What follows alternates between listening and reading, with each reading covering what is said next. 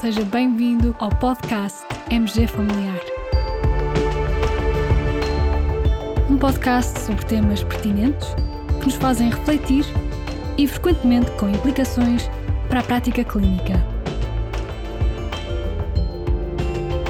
E damos as boas-vindas ao nosso anfitrião, professor Carlos Martins.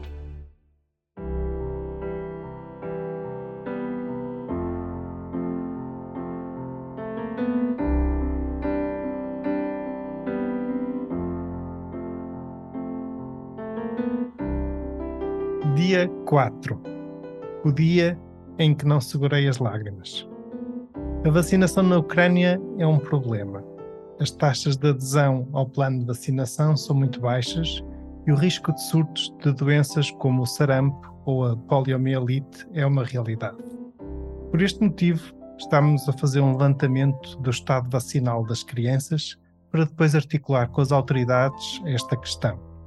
Há mães que continuam a rejeitar as vacinas apenas porque sim, mas houve uma que me respondeu que não era necessário porque não tarda regressam à Ucrânia. Tive que dizer em voz alta que isso podia demorar algum tempo. Olhamos uma para a outra e choramos as duas. Caros colegas, estas são frases escritas num post do Facebook por uma colega nossa, uma médica de família nacional portuguesa, a Inês Jorge Figueiredo, médica de família da USF Lusitana, Viseu, que cumpriu uma missão de cerca de 12 dias entre 26 de março e 7 de abril em Yaroslav, numa localidade da Polónia, perto da fronteira com a Ucrânia. E é a nossa convidada deste episódio do podcast MG Familiar. Muito bem-vinda, Inês. Obrigada. Penso que estejas um bocadinho emocionada com esta entrada, com esta introdução. Se calhar não estavas à espera. Não, não estava à espera. Mas nós também nos emocionamos ao ler estas frases, sabes? E por isso é também muito especial ter lido as partilhas que te foste fazendo ao longo desta tua missão. E conta-nos lá, como te envolveste nesta iniciativa e nesta missão em Yaroslav? Olha, Carlos, eu faço parte da Direção da Saúde em Português e nós temos uma ação humanitária muito centrada na parte da saúde física e mental, tanto em Portugal como a nível internacional. E quando nos apercebemos desta situação toda da crise de refugiados da Ucrânia, especialmente naquelas fases iniciais onde vinham ondas de milhares e milhões de refugiados ao mesmo tempo, que não conseguiam todos sair imediatamente da Polónia, acabavam por ficar ali nas regiões da fronteira, tendo muita pressão ao sistema polaco, nós decidimos pôr em marcha uma ação humanitária no sentido de minimizar naquilo que tivesse ao nosso alcance as dificuldades que as pessoas sentiam. Neste âmbito, tivemos uma primeira equipa exploratória, eu fui na segunda equipa, que foi para o terreno em parceria também com a Esperança, era um dos nossos parceiros nesta missão, e eles identificaram uma instituição polaca que tinha acabado de surgir, que não existia previamente, e que nasceu por virtude desta crise de refugiados, que basicamente começou com dois amigos que se juntaram e então tentaram reabilitar na sua cidade natal, Yaroslavl, centros e edifícios que estavam fechados, que não tinham nenhuma utilidade, capacitá-los para receber famílias que são constituídas naquele momento por mães, crianças e avós, porque os homens não podem sair, não estão autorizados em sair da Ucrânia, portanto, basicamente eram mulheres e crianças, e queriam transformar estes espaços fechados e vazios em refúgios, em lares para estas pessoas durante o tempo que fosse necessário. Este diagnóstico foi feito de situação inicialmente pela equipa número 1 um, e depois eu fui integrada na equipa número 2 em que já estávamos a prestar cuidados em parceria com esta instituição polaca que tinha esta missão de acolher, e não eram da área da saúde, não tinham nenhuma competência da área da saúde, e que tinham esta missão de acolher estas famílias. Portanto, a ideia era transformar as instalações em centros de acolhimento, não propriamente em centros de saúde ou em centros clínicos. Sim, eles transformaram edifícios, antigas escolas que já uhum. estavam fechadas, transformaram aquilo em, em, em centros de refugiados. Mas imagino que depois a vossa função tenha sido também clínica. A nossa função foi exclusivamente clínica. Eu era médica de família daqueles centros, eu e fui com um colega meu, o Vitor Martins, que também é médico de família em Viseu, e com uma enfermeira, Ana Paula, que é enfermeira em Coimbra. e nós fomos, íamos sempre equipas de três elementos, dávamos sempre preferência a equipas mistas, com elementos de enfermagem, elementos médicos, e fomos basicamente prestar cuidados nos centros. Portanto, eles acabaram por inicialmente formalizar um centro, depois dois, na altura em que nós estávamos já tinham quatro centros a funcionar, e nós rodávamos por estes centros e íamos fazendo consultas no local. É também notável realmente a rapidez com que vocês chegaram lá. O conflito iniciou-se a 24 de fevereiro e, portanto, a tua missão dá-se início a 26, 27 de março. Praticamente foi um mês após o início do conflito. E já éramos a segunda equipa. E já é. eram a segunda equipa. Sim, já éramos a segunda equipa. A realidade que lá encontraste era o que estavas à espera, aquilo que tu antevias por aquilo que ias vendo e acompanhando nos órgãos de comunicação social, ou assim algo que te surpreendeu? Há sempre coisas que nos surpreendem. Nós, por mais eh, e também já tive noutros contextos humanitários difíceis, mas nós achamos que estamos preparados, já temos alguma experiência no ao prévio, mas nunca estamos preparados para tudo, não é? Apesar da realidade ser muito dura, mais até a nível emocional, a verdade é que as pessoas fisicamente e clinicamente estavam bem. Havia algumas pessoas que fugiam de zonas de conflito ativo de guerra e aí vinham mais com sequelas até psicológicas, até crianças, mais a esse nível do que propriamente sequelas físicas, porque as pessoas o que acabaram por fazer foi fugir precocemente. Antes de a situação escalar, estas eram as pessoas que fugiam, uhum. antes de, da guerra destruir tudo. Vocês contactaram com outras equipas médicas, com equipas médicas de outros países também, ou eram só exclusivamente. Sim, sim, sim. sim. Tivemos eh, uma necessidade específica de partilhar em rede, porque nós íamos preparados muito para situações de doença aguda. Pronto. E estávamos bem apetrechados a nível de equipamento médico e até de uhum. opções farmacológicas de medicamentos. Ok. E esses recursos vocês levaram daqui de Portugal? Sim, nós íamos preparados para situações clínicas agudas, essencialmente, e fomos... Medicamentos? Levaram medicamentos? Levámos medicamentos e equipamentos médicos, fomos inicialmente, e sempre possível, em voos humanitários, portanto vou já para este efeito que iam de Portugal e partiam com equipas médicas e de outras áreas para ação humanitária e traziam refugiados para Portugal, nessa ponta aérea, íamos nesses voos para lá, e levámos equipamento e medicamentos, Há alguns que tivemos que comprar. Que tipo de medicamentos? Das mais variadas coisas. Mas íamos muito preparados para situações agudas, para antibióticos, muito material de pensos, também fármacos comuns, Benuron, Brufen, essas coisas todas. Tínhamos muitas, uma pequena farmácia, uma pequena, grande farmácia, antidiarreicos, antieméticos, tudo um pouco. Mais focado para situações agudas. Depois, isto foram fármacos que comprámos ou então de donativos que fomos recebendo em campanhas que fazíamos de angariação. Depois, no início, isto fazia todo o sentido, depois as necessidades fomos vendo que iam gradualmente modificando. E as pessoas já ficavam lá há muito tempo, não é? E começavam a ter necessidade das suas medicações habituais, a medicação crónica, e enquanto elas não tivessem o processo uhum. tratado na Polónia, não tinham direito a ir a uma farmácia e comprar a medicação, e muitas destas pessoas nem sequer tinham dinheiro. Foi numa fase muito inicial, que estava tudo muito ainda desorganizado e claro, as pessoas... eu imagino que aí, por exemplo, pessoas com hipertensão, ainda por cima depois com aquela situação de conflito, de guerra, separação dos entes queridos, ver o, os maridos a ficar, ainda maior risco implica para o descontrole, por exemplo, de um doente hipertenso, e imagino que essas pessoas às vezes até se tenham esquecido Sim. dos medicamentos em casa. Completamente. As pessoas vinham com. Encontraram situações Sim. desse tipo?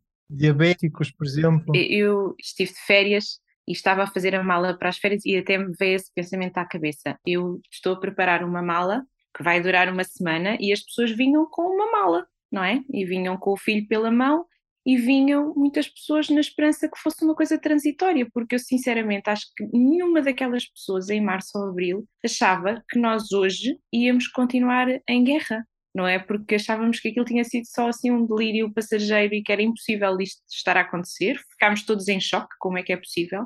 E depois ficámos todos na expectativa que fosse uma coisa que, que fosse demorar um mês, dois meses, e as pessoas vinham com muito pouca coisa e depois acabavam por conseguir sair e entrar da Ucrânia e muitas vezes voltavam a casa para ir buscar mais coisas porque se percebiam que a temporada ia ser muito mais longa do que tinham imaginado. Mas vinham sem nada inicialmente. Muito bom. De que países encontraste colegas, outras equipas médicas lá também a dar apoio Exato. a trabalhar? De que países? A propósito da situação das necessidades mudarem e daquilo que nós levarmos depois no, na altura nós a zona mais perto da fronteira com a Ucrânia que nós estávamos era Przemysl, sim, o nome parecido que tem um grande centro de refugiados e onde muitas, muitas pessoas passam a fronteira. E aí encontramos instituições de um bocadinho de todo o mundo. E na altura em que estávamos uh, com necessidades de medicações crónicas, de insulinas, de antipertensores, de situações para epilepsia, medicações dessas, não estávamos a conseguir ter uma resolução rápida ao nível das autoridades de saúde da Polónia, íamos tendo pontualmente, mas não era tão rápida conforme as necessidades, porque todos os dias chegavam pessoas novas, todos os dias havia necessidades novas, e a nossa lista só aumentava. E então tivemos essa necessidade de ir ter com as outras equipas que estavam no terreno, de partilharmos experiências e partilharmos também recursos. Okay. E foi isso que aconteceu. E felizmente tivemos uma grande receptividade de colegas da América, de Israel, de vários países que tinham também uma ação humanitária lá e fizemos essa troca de recursos. Dia 6 Dia de gerar expectativas. Quando muitas pessoas partilham os mesmos passos comuns, é normal que doenças virais circulem rapidamente e, numa questão de dias, temos centenas de mamãs e crianças com febre, diarreia, dores de garganta e outros sintomas. Já nos disseste, Inês, que a tua expectativa à partida seria as doenças agudas e depois lá realmente a realidade confirmou isso? Sim, tivemos essa avalanche. Nós fomos numa altura própria às infecções respiratórias do trato superior, não é? E então levámos de repente com uma avalanche de centenas de pessoas doentes ao mesmo tempo crianças, adultos, toda a gente, porque vivem todos debaixo do mesmo teto. Fazia muito frio na altura na Polónia, nevava inclusive, portanto os ambientes eram muito fechados e as pessoas conviviam muito em espaços fechados e, portanto, a transmissão de doenças respiratórias foi explosiva. E aí surgiu outro problema e outro grande desafio, porque em termos de cultura médica, digamos assim, na Ucrânia acho que é normal as pessoas irem a uma farmácia e escolherem que antibiótico é que vão tomar quando querem tomar, sem necessidade de qualquer tipo de receituário médico ou conselho médico. E então as pessoas, após o primeiro espirro ou o primeiro pico febril, vinham logo correr ter connosco pedir-nos antibióticos, como se nós fôssemos numa farmácia. E aí foi complicado porque tínhamos o choque da língua, tínhamos o choque cultural e tínhamos que desmontar isto tudo no meio de muitos sentimentos de angústia, de medo. Né? As pessoas não estavam no seu país, também não queriam ficar doentes, não queriam que nada acontecesse aos filhos delas.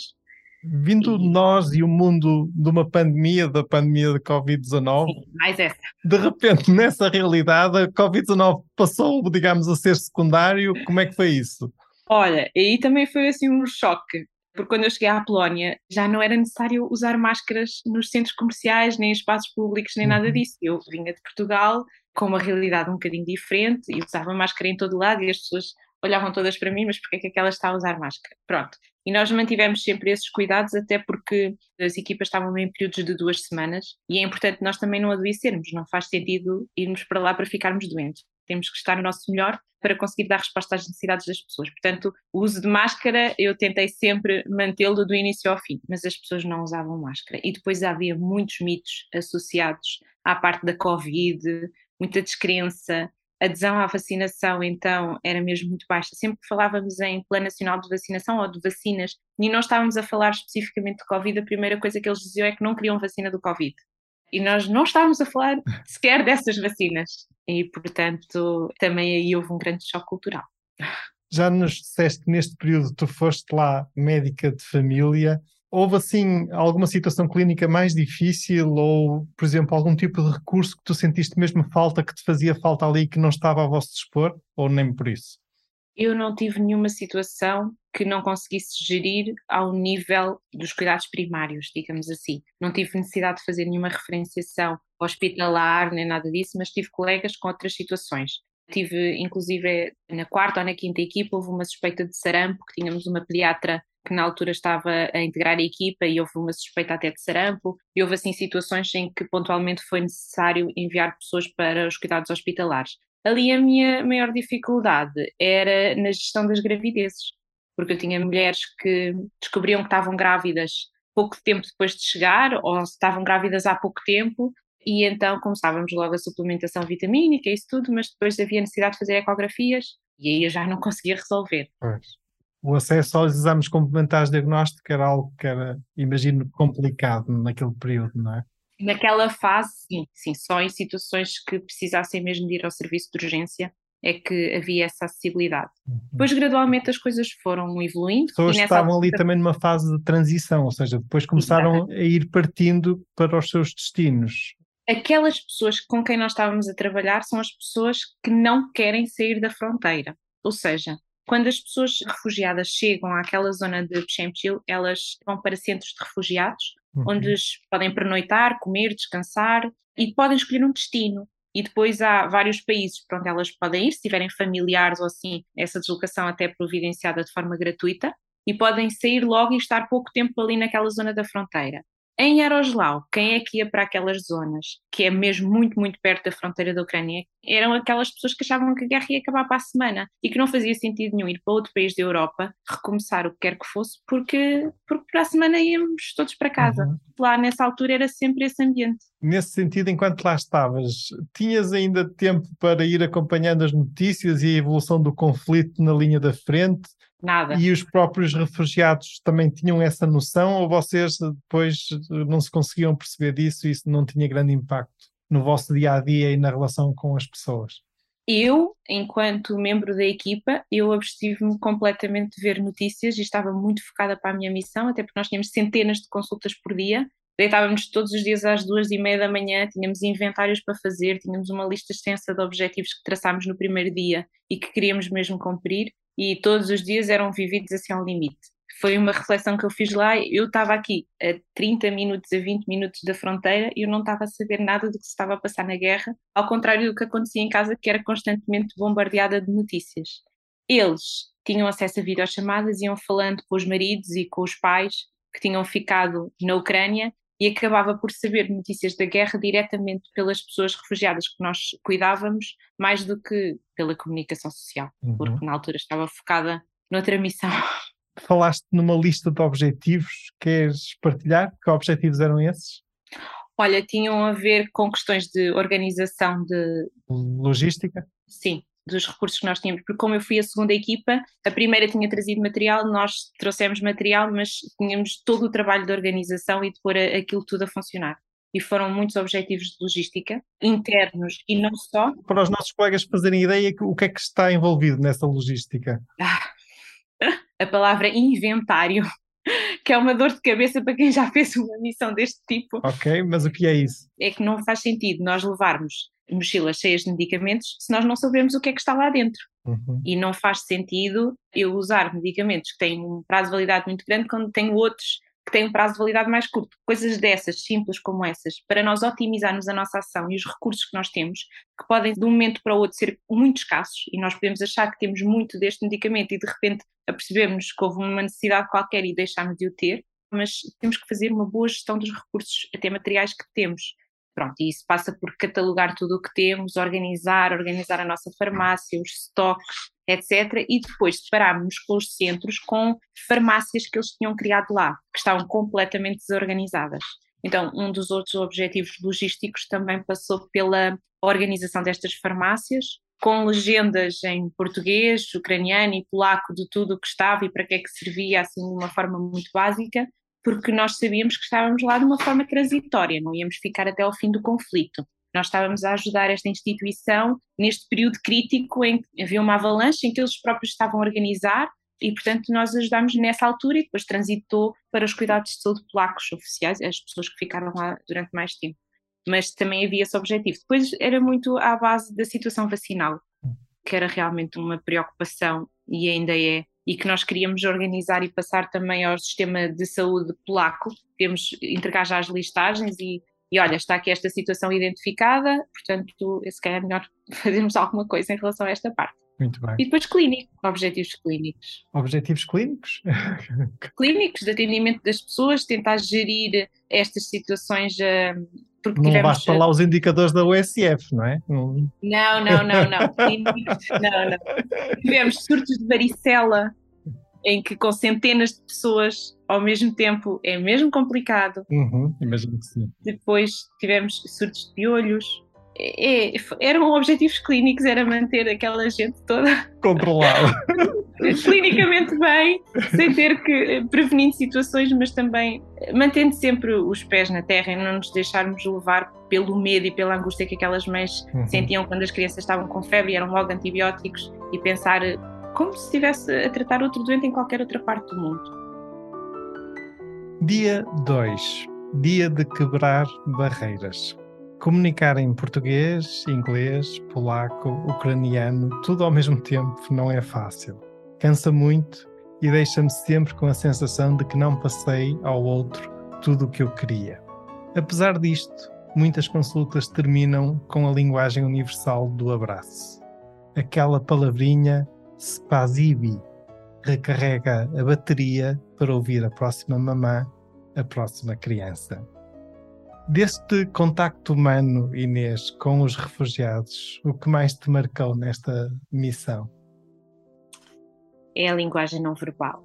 É o olhar, é o abraço. E eu já tinha sentido isto noutros contextos, mas é mesmo muito difícil e muito cansativo porque já toda esta missão e toda a parte física mesmo, que é muito intensa, são poucas horas de sono e temos que aproveitar ao máximo para fazer o máximo de coisas, mas depois emocionalmente também é pesado e a linguagem aqui não ajuda muito. Nós usávamos ferramentas que levávamos até impressas de palavras para tentarmos comunicar, mas depois rapidamente ficámos fãs do Google Tradutor, uhum. que dá para traduzir até a conversa entre duas pessoas em línguas diferentes e começámos a usar isso. Mas há coisas que não é preciso falar nem inglês, nem português, nem polaco, nem ucraniano para sentir e estávamos todos no mesmo barco e todos a achar que aquilo ia durar pouco tempo. E no meio daquela azáfama toda ainda havia tempo na relação com o outro e com o, o paciente de olhar para aquele lado mais humano, para aquela tristeza, para aquela situação toda que se estava a viver? Havia, tinha que haver, porque tínhamos que fazer tudo com um sorriso, por trás da máscara, mas com um sorriso e nem que passasse por fazer um galo de uma luva para dar a uma criança para ela sair dali mais contente. Às vezes eu na minha missão em específico senti um bocadinho que eu não tive tempo para estar com as pessoas como eu gostaria de estar. Isto por eu ter ido na altura dos surtos, das infecções respiratórias e da uhum. varicela uhum. e daqueles surtos todos ao mesmo tempo. E gostava de ter estado mais com as pessoas e ter tido mais tempo para sentar. Mas tive a oportunidade de o fazer com pessoas que me ficavam a acompanhar na consulta e que ajudavam na tradução.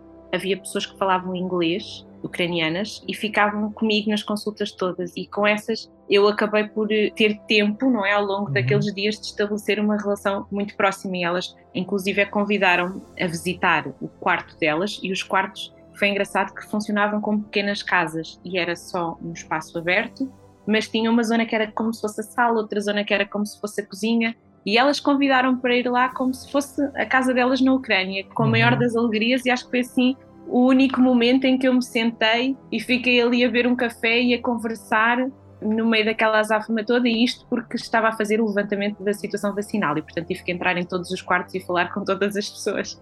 E elas obrigaram-me ali a parar e sentar e estar, porque infelizmente nestas semanas foi muito intenso mesmo. E o que é que essas pessoas transmitiam, a forma, seja, a perspectiva dos ucranianos daquilo que se estava a passar e a ocorrer? Qual era a percepção deles? Eu acho que eles estavam um bocadinho em choque. Estávamos todos em choque.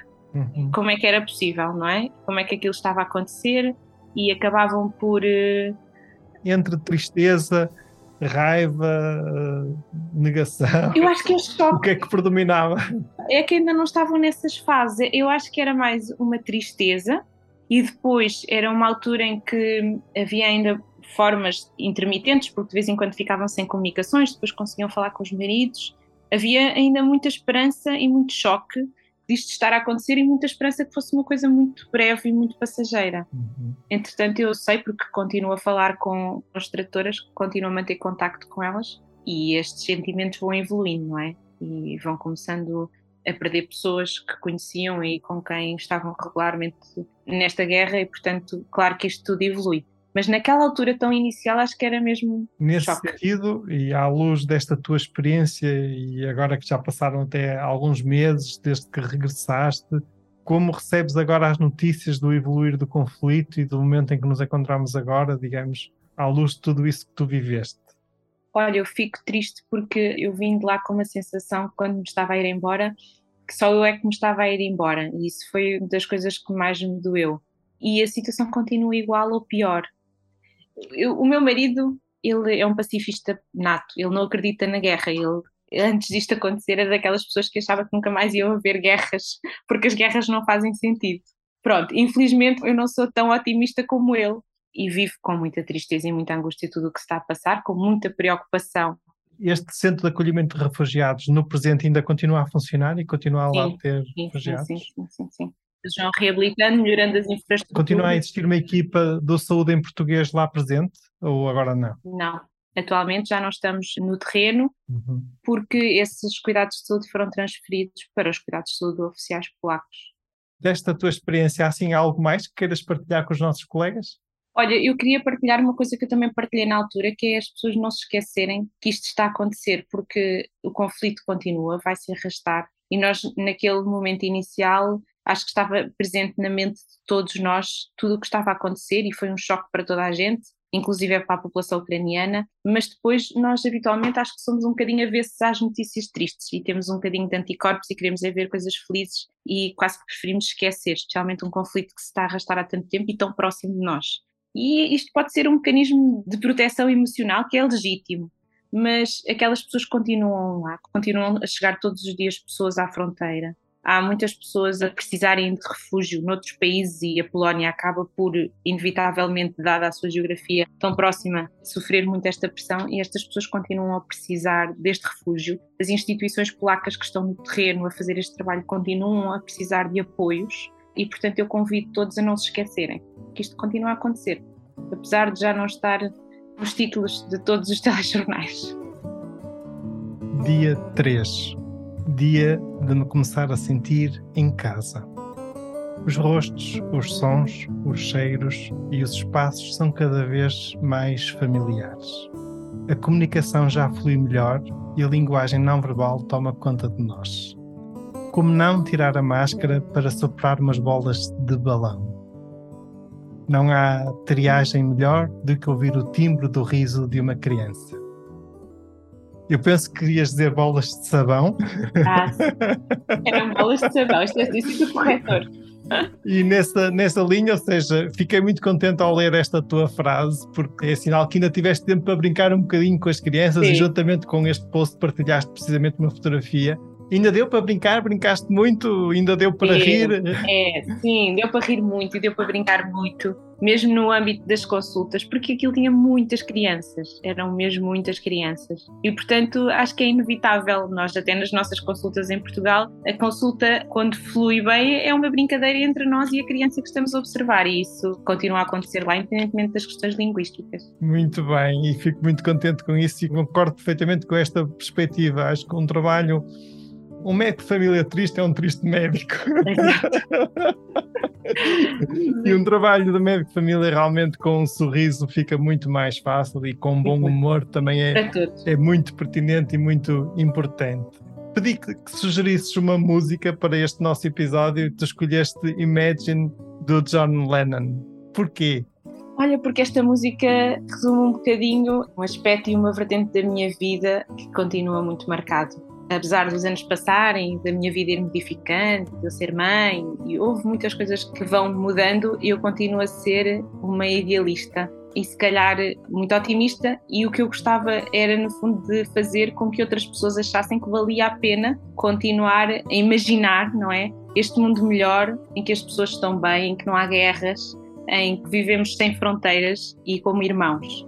E como eu acredito nisso, apesar de tudo o que a vida me vai mostrando, e quero acreditar que as outras pessoas também têm essa sementinha lá dentro, só que com o dia a dia, com as notícias, com tudo o que vão vivendo, acabam por desacreditar, ter momentos em que vamos abaixo. E esta música eu acho que é sempre uma lefada de esperança e dar fresco, e num mundo que eu acredito que pode existir e que se todos trabalharmos para ele, juntos, ele acontece. Caros colegas, com este episódio iremos partilhar o link de acesso aos posts escritos pela Inês durante esta sua experiência. Partilharemos também o link de acesso à Organização Saúde em Português, caso se queiram envolver em iniciativas deste tipo e seguir os passos da Inês. E Inês, foi para nós um privilégio ter-te connosco neste episódio. Muito, muito obrigado. Obrigado eu, a ti, Carlos, por dares voz a estas mensagens que às vezes não são especificamente clínicas, mas são tão importantes para aquilo que nós fazemos enquanto médicos e por dar voz a estas pessoas que nós apoiamos. Nada a agradecer. E já agora partilho com os colegas, nós logo no início do conflito também tivemos aqui uma iniciativa e demos voz a um colega ucraniano e esse mesmo colega tem mantido o contacto connosco e agradeceu as ofertas que recebeu da nossa parte e foram vários colegas nacionais que partilharam realmente algumas ofertas e com esse dinheiro que eles angariaram no passado sábado inauguraram um novo centro clínico de atendimento aos refugiados na sua cidade ucraniana, Uzgorod. Também provavelmente não estou a é pronunciar muito bem o nome, mas Uzgorod acho que é à volta, perto disso e fica a cerca de 100 km, eu fui ver ao mapa, da localidade onde estiveste de Yaroslav. You may say I'm a dreamer, but I'm not the only one you are not only one Inês, ok? Hope not. I dream with you e let's hope someday you will join us, a ti que nos estás a ouvir, and the world will live as one. Caros colegas, fiquem bem, continuem bem, até ao próximo episódio. Imagine there's no heaven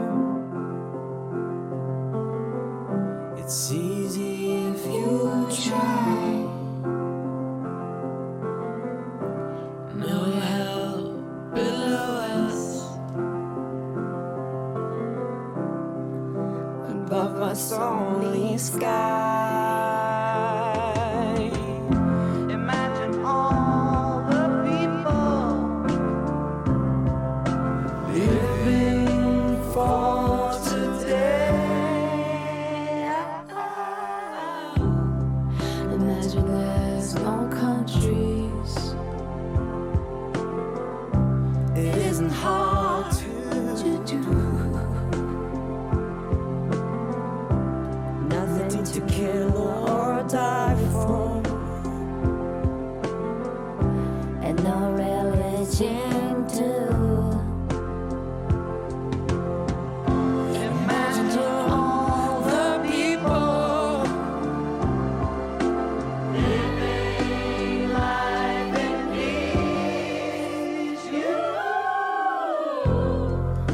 Say I'm a dreamer. But I'm not the only one. I hope someday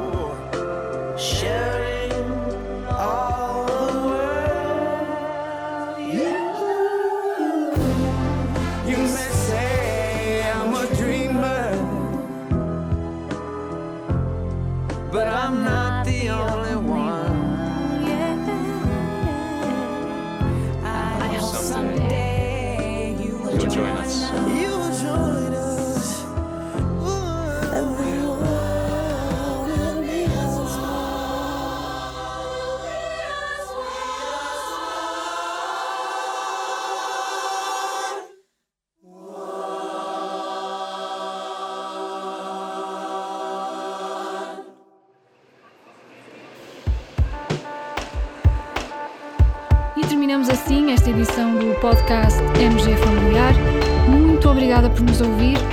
Se desejar completar a sua leitura, muitos dos conteúdos abordados neste podcast estão disponíveis em www.mgfamiliar.net.